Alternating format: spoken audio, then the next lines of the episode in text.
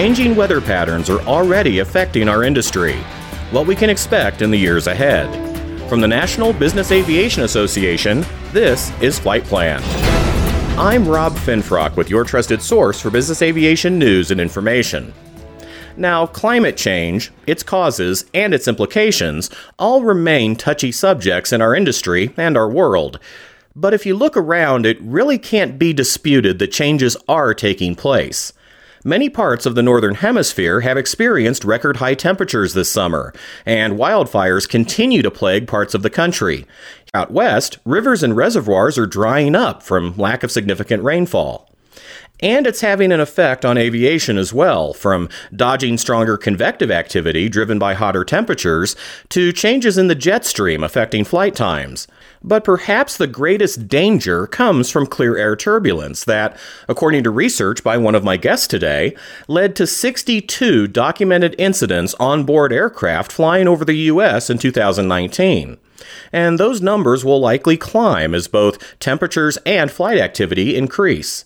CAT occurs without warning and can cause severe injury, particularly at the back of the aircraft for passengers and especially flight attendants, who suffer nearly 80% of all serious injuries, including leg fractures, spinal trauma, and other maladies. Today, we'll examine these effects from changing weather patterns and what mitigations are available for our industry. We'll begin with Dr. Paul Williams, professor of atmospheric science for the Department of Meteorology at the University of Reading in the United Kingdom. And Paul, it really does seem to me that weather patterns are shifting, especially with temperatures in the UK recently climbing above 38 Celsius or 100 degrees Fahrenheit. I think you make an excellent point, Rob. That it, it's we've reached the stage now where no sane person can can deny really that something is changing with the weather, uh, that the climate basically is changing. I mean, in terms of turbulence and clear air turbulence, which is my special subject, well, that's generated by shear, in other words, you know, changes in wind speed or direction from one part of the atmosphere to another.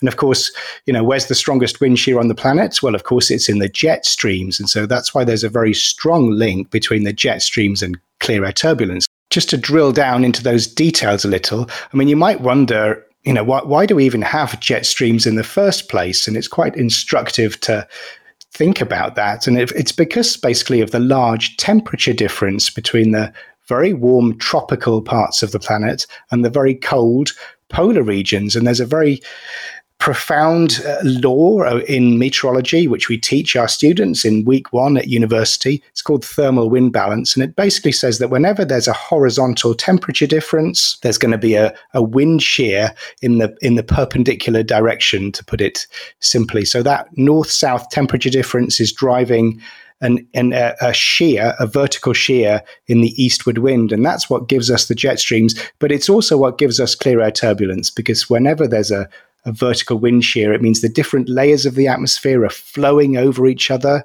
There's a relative motion. And if that shear is strong enough, basically the atmosphere can't contain the shear anymore and it becomes unstable and little tiny irregularities in the flow grow exponentially and become chaotic and turbulent and the end result of that process is clear air turbulence also joining me today is Judith Reef, a contract flight attendant for JR Flight Services and chair of the Weather Subcommittee to the NBAA Access Committee. She also holds a bachelor's degree in environmental science, including meteorology, from Western Kentucky University. And Judy, between your job and your educational background, you're really on the front lines of the situation. But have you and your passengers noticed any changes while flying? I've seen a change in the flight environments probably over the past maybe three to five years. In my flights, in per se, I've seen it become more turbulent in certain cases. Um, I've seen clear air turbulence. I've seen mountain waves, the all kind of normal when flying in an aircraft at altitudes for us above 35,000 feet. But I've definitely seen an increase. As far as the passengers, maybe they have noticed additional or increases in the turbulence, but nobody has really remarked about it. Good to know that your passengers are taking it in stride so far. But just fairly recently, I noticed posts on social media from several of my friends who flew to Oshkosh, Wisconsin at the end of July, commenting how their trips to and from AirVenture were particularly bumpy. A couple of them even posted it was the worst turbulence they could remember. Now, that's well under the flight levels, say within 5 and 6,000 feet AGL. The other day, I was coming into an airport in East Texas, and we were in that boundary layer, about three to 5,000 feet, and we had pretty bad turbulence. It was probably because the heat of the day, kind of the little thermal levels coming up and down there, but it was pretty rough. And that's the roughest I've seen in a long time at that altitude. So it's bumpy up high and bumpy down low. Are we talking about the same phenomena, Paul? As meteorologists and atmospheric scientists, we divide the atmosphere up, and, and the, the layer near the nearest the ground uh, is called the boundary layer, and there's a lot of turbulence in there, but it's it's not what we would strictly categorize as clear air turbulence. Even if it occurs in clear air, it doesn't meet the strict definition because we're really talking about with CAT, uh, talking about turbulence in the what we call the free atmosphere above the boundary layer, 30, 40, 45,000 feet. That's true cat. I see, but can these examples be tied to other weather pattern changes we're seeing? Absolutely. I mean, we're we're putting more turbulent energy into the atmosphere by heating it up. And I mean, the, so the interesting point with clear air turbulence is that the planet is not warming uniformly. And if we're up there at 35, 40,000 feet, actually the, the tropics are warming faster than the poles oddly enough. And we know why. It's because as climate change warms the tropical air, it can hold more moisture. And that means that more heat gets released as the, as the warm air rises. So there's a little feedback going on there. But the tropics are warming faster than the poles. And that means that the temperature difference between north and south, which is what drives the wind shear, that temperature difference is getting stronger basically because of climate change, and that means more cats. And uh, you know, we clearly see this in observations. Uh, we we published a study recently showing that the jet stream has already become fifteen percent more sheared since satellites began observing it back in the late 1970s. And we expect a further 20 or 30% increase in the shear in the jet stream by the end of this century. Now, what that equates to in terms of CAT, according to the studies that we've published, is maybe two or three times as much severe CAT in future. So, uh, really not good news for, for nervous flyers. More of our conversation in just a moment. But first, this message from NBAA. NBAA Flight Plan listeners, are you getting recognized for your leadership? NBAA now offers certificates and other credentials in safety, sustainability, and more. Visit NBAA.org to apply today. We're back now with Dr. Paul Williams and Judy Reef, and our discussion about long term weather changes and their implications to aviation. I'd also like to welcome in now John Kosak, CAM, Program Manager for Weather with NBAA Air Traffic Services, and the association's liaison to the NBAA Weather Subcommittee. John, you've heard Judy and Paul talking about the changes we're seeing in the flight environment due to shifting weather patterns. I can imagine it's also been a challenge for the specialists at the FAA Air Traffic Control System Command Center, coordinating flights in our national airspace system. I think you hit the nail on the head with your, you know, talking to some of your friends flying uh, back and forth to Oshkosh. No one likes turbulence. They don't like flying in it, uh, and they really don't like holding in it. So here at the command center, if they see large SIGMETs for turbulence, um, they're likely to actually issue required routes to move traffic out of those areas. Centers and TRACONs may move flight tactically away from smaller areas of reported turbulence, which of course brings me to one of the topics that I'm most passionate about PIREPs. If you fly into or through an area of turbulence, please submit a t- PIREP. Uh, it helps those other crews currently in the vicinity, um, schedulers and dispatchers in the planning stages, ATC as previously mentioned, and of course the meteorologists trying to get better data into their models for more accurate forecasts. Speaking of forecast accuracy, if you fly through an area of forecast or previously reported turbulence, but you don't experience it, the null PIREPs are just as important. Obviously, there's nothing more valuable than that on scene report. Paul, you recently presented a panel about the effects of climate change on aviation during an FAA forum examining turbulence and how to mitigate its effects. Looking to the future a bit, how do you see the flight environment evolving over the next, say, 10 years? And what can we do to adapt? I think there are things we can do. John mentioned, you know, just simple sharing of information via PIREPS, or in fact, there's now an automated system that's been set up by IATA, the International Air Transport Association, called Turbulence Aware, which is real time sharing of automated turbulence data. So that's great. I think it would be great to improve those turbulence forecasts as well. Some of the, the best algorithms in the world are, are, right over there in the US, coming out of NCAR, the National Center for Atmospheric Research. But there's always room, as with ordinary weather forecasts, you know, they're not perfect. We'd like to make them as, as skillful as possible. And if we could get them up to 90 or 95% accurate, then uh, no one really should be, should be encountering unexpected turbulence. There's also technological developments that could come online as well. The conventional radar on board cannot detect clear air turbulence, but there's a technology called LIDAR, which potentially can, and it operates on the same principle, but it uses ultraviolet laser light and it can detect little invisible density perturbations ahead of the aircraft, uh, 10 to 15 kilometers ahead, according to some test flight results I've seen. So there's promise there.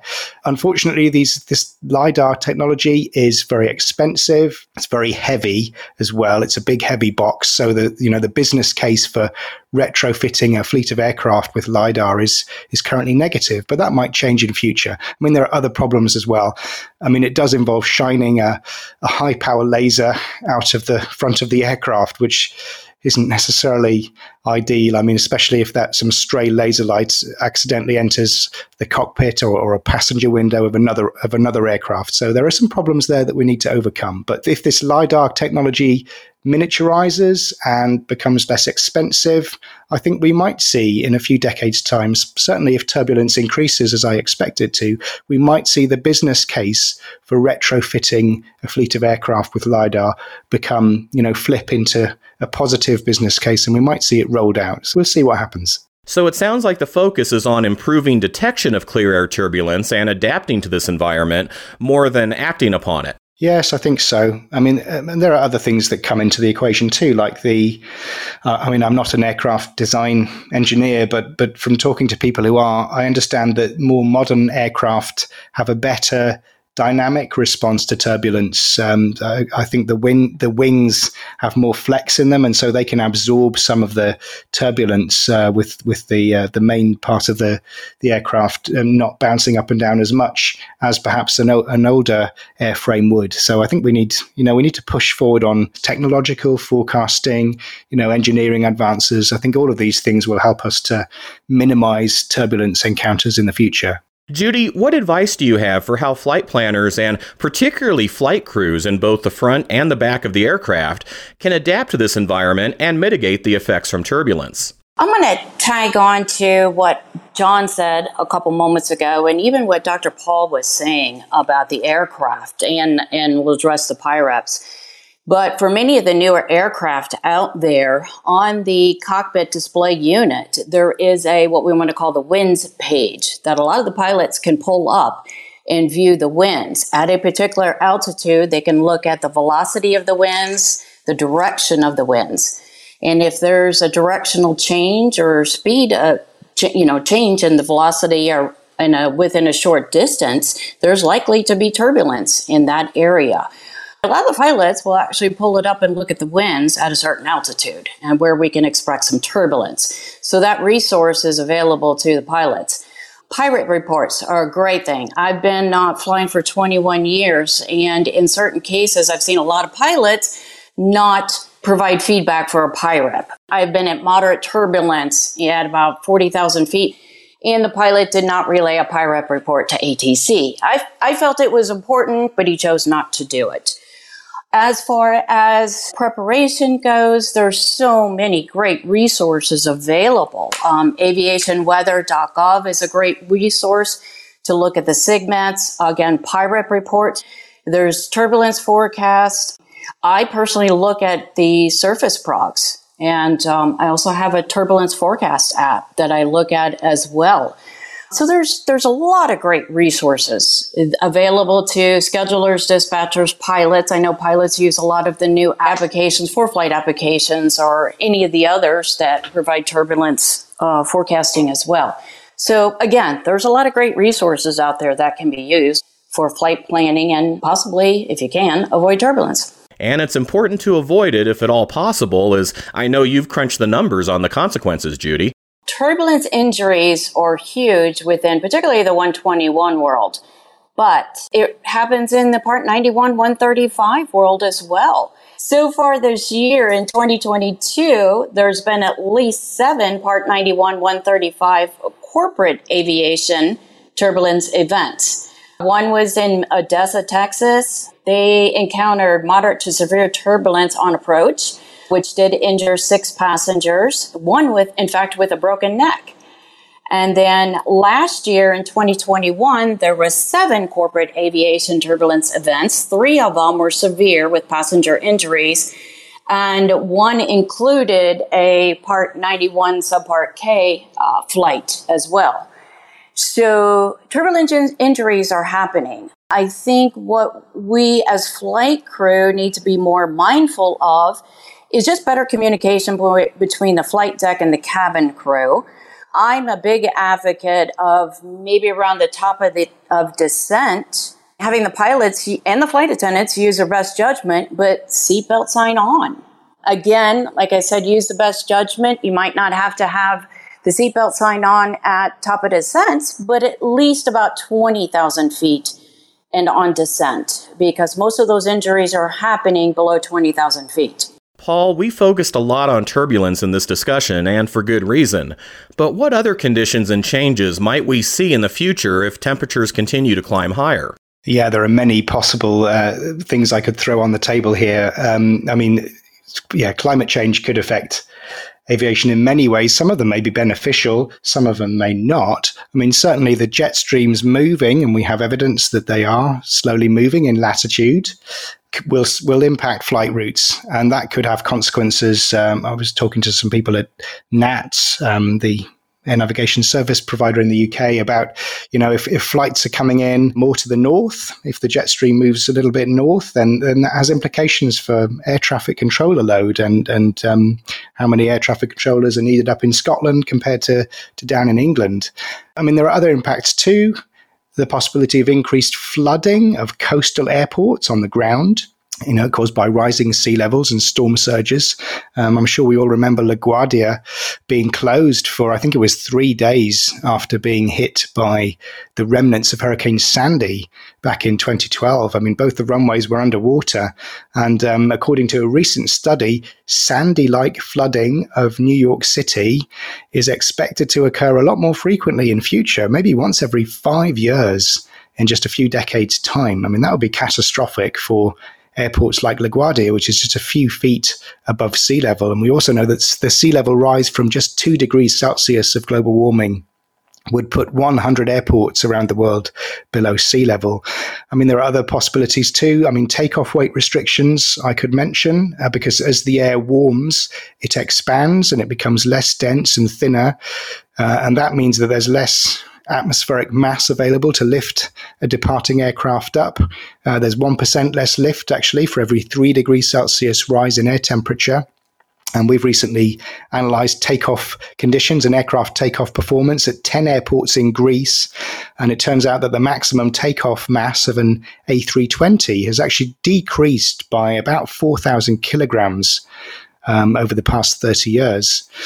Um, so that's already happening and will continue into the future. And then finally, getting on to more hazardous weather, there's the distinct possibility of more lightning strikes as well. We know that lightning is related to temperature.